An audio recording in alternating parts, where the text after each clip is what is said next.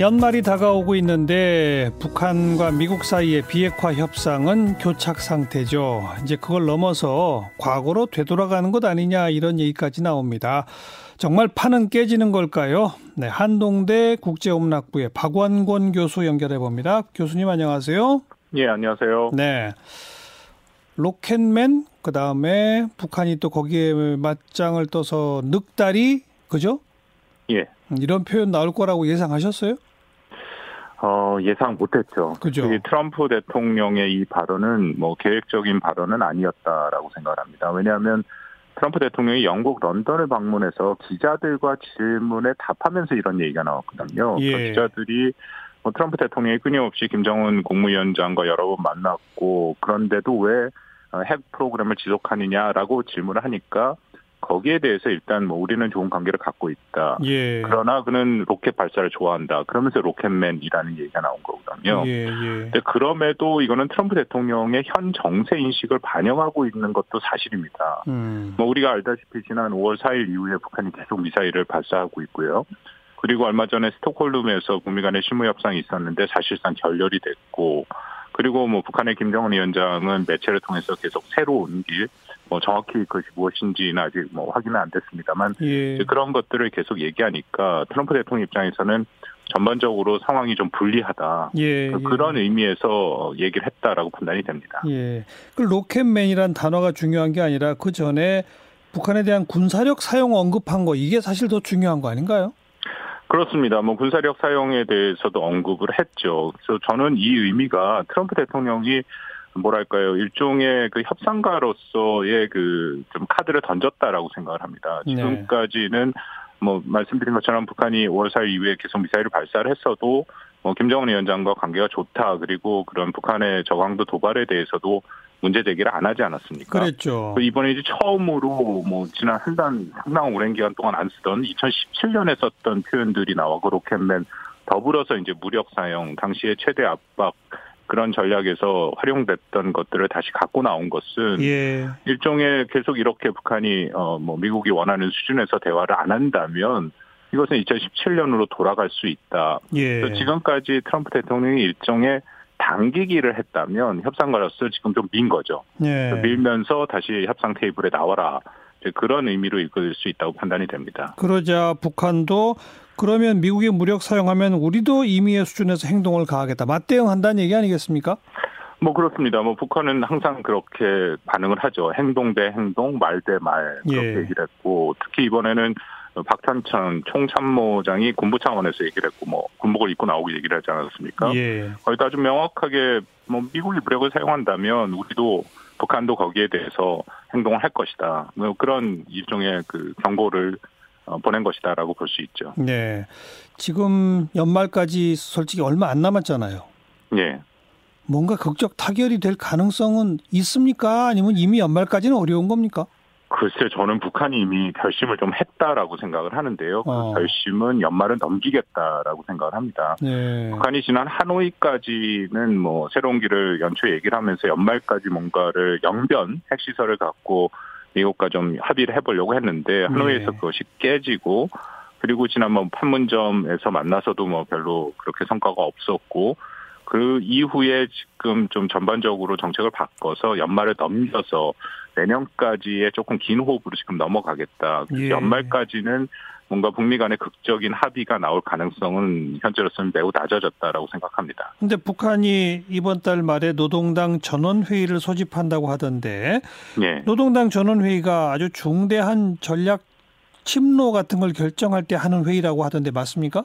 네, 그렇습니다. 특히 뭐 중앙위원회는 우리가 잘 아는 건 작년 4월 3차 회의에서 핵 경제 건설 병진 노선을 결속하고 이제 그 표현 때문에 좀 논란이 있었는데요. 어쨌든 결속하고 경제 건설 총 집중 노선으로 바꿨죠. 그러니까 그만큼 중요한 결정이고 예. 또 이번에 이 우리가 주목하는 게 이 중앙위라는 게 1년에 두 번 소집되는 건 29년 만에 처음이거든요. 예. 더군다나 12월은 지금 북한에서 이른바 총화 결산을 할 그런 시기거든요. 네. 그리고 12월 말에 한다면 바로 김정은 위원장 신년사로 연결되는 그 시기 하는 예. 그 시기가 됩니다. 예, 예. 그래서 지금 이런 전원회의를 한다라는 거는 그만큼 중요한 결정을 내릴 수도 있지만 어느 정도 북한은 전, 그, 저는 방향을 정했고 이미 정했고 새로운 길에 대한 어. 예 내용을 정했고 그것을 좀 전달하고 바로 신년사로 넘어가기 위한 행보가 아닌가 뭐 그렇게 판단합니다. 네. 그러면 그, 그 올해 초 1월 1일 신년사에서 새로운 길 언급이 있었잖아요. 그러니까 예. 미국과 제대로 안 되면 우리는 새로운 길로 간다 이런 언급이 있었지 않습니까? 예. 그게 뭘까요? 이제 그럼 구체적으로 드러날 텐데요. 그 기억도 하실지 모르겠는데 그 신년사에 어떻게 표현했냐면 새로운 길을 어쩔 수 없이 부득불 새로운 길을 모색하지 않을 수 없게 될 수도 있다. 어. 그러니까 부정의 부정의 뭐 삼중 부정이죠. 예, 예. 이러한 표현은 북한에서 거의 볼 수가 없습니다. 특히 북한의 지도자가 이런 표현 모호한 표현을 쓰지는 않거든요. 어허. 그 이후에도 최근 뭐 한 달 사이에 나온 뭐 10여 차례의 담화를 보면 계속 새로운 길인데 이게 추상적인 표현이고 구체적으로 정확히 뭘 말하는지 우리가 모르는 거죠. 네. 그러니까 그만큼 북한의 입장에서는 이걸 융통성 있게 활용할 수 있습니다. 얼마든지 체면 치레가 가능하고 새로운 길에 대해서 여러 가지 해석을 할 수 있는 여지를 열어놨다라고 보면 되거든요. 예, 예. 기본적으로 미국과의 판을 완전히 깰 생각은 저는 없다고 보고요.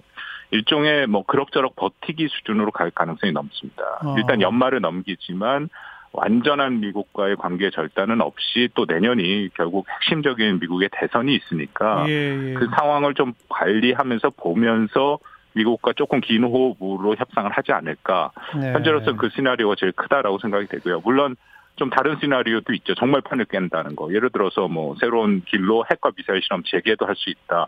뭐 그런 가능성도 완전히 배제할 수는 없습니다. 음, 그 일부 관측에 의하면 12월 예. 31일 자정, 뭐 1월 1일 0시죠, 그게. 예. 그걸 기해서 핵실험을 하고 ICBM 발사할지 모른다 이런 얘기 나오잖아요. 뭐 저는 그렇지는 않을 거라고 보고요. 아. 뭐몇 가지 이유가 있는데 첫 번째는 일단 북한이 만약 그렇게 된다면 신년사를 일단 발표해야 되는 거가 우선이고요. 네. 그리고 위성이 있습니다. 위성. 지금 예. 이미 동창리에서 위성 발사의 조짐이 조금씩 그 포착이 되고 있는데 예. 위성을 쏘는 게 일단 안전하죠. 아, 지금 우리가 말하는 ICBM이나 핵실험을 하면 어떤 문제가 생기냐면 일단 북한을 지원하던 중국과 러시아가 더 이상 북한 편을 들기가 힘듭니다. 네, 네. 그리고 유엔 제재의 이른바 트리거 조항이 있기 때문에 제재가 더 부과가 되고요. 예. 트럼프 대통령에서는 금지선을 넘은 거기 때문에 최대 압박으로 돌아갈 수밖에 없습니다. 예. 북한이 물론 뭐 그런 선택을 완전히 배제할 수 없지만 북한한테 전혀 이득이 되는 선택은 아니거든요. 네. 그래서 만약에 새로운 길로 간다면 뭐 이제 다른 여러 분야를 좀 얘기하겠지만 어, 위성을 먼저 쏠 가능성은 저는 있다고 봅니다. 예. 즉, 박 교수가 보시기에는 완전히 판을 깨는 게 핵실험이나 ICBM인데 거기까지는 아니고 예. 어찌 보면 가만히 있는 건 아닌 약간의 도발은 성격을 갖지만 결정적 제재를 받지 않을 카드가 위성 발사다 이렇게 보시는군요. 그렇습니다. 어. 그리고 새로운 길을 계속 말씀드리는데 지금 북한이 사실상 새로운 길이 없거든요. 네. 지금 예를 들어서 뭐 핵과 미사일 실험 그것도 새로운 게 아니지 않습니까? 네, 네. 그리고 다시 핵 보유를 선포하는 거 이미 핵 보유 선포했거든요. 그렇죠. 우리가 많이 얘기하는 자력갱생 그것도 뭐 수도 없이 하는 얘기고 네. 어, 북한도 새로운 길에 대한 좀 고민이 있죠. 그래서 그런 모호한 표현을 썼다라고 생각이 됩니다. 네. 장기전으로 돌입- 돌입하기로 이미 북한은 결심한 것 같다.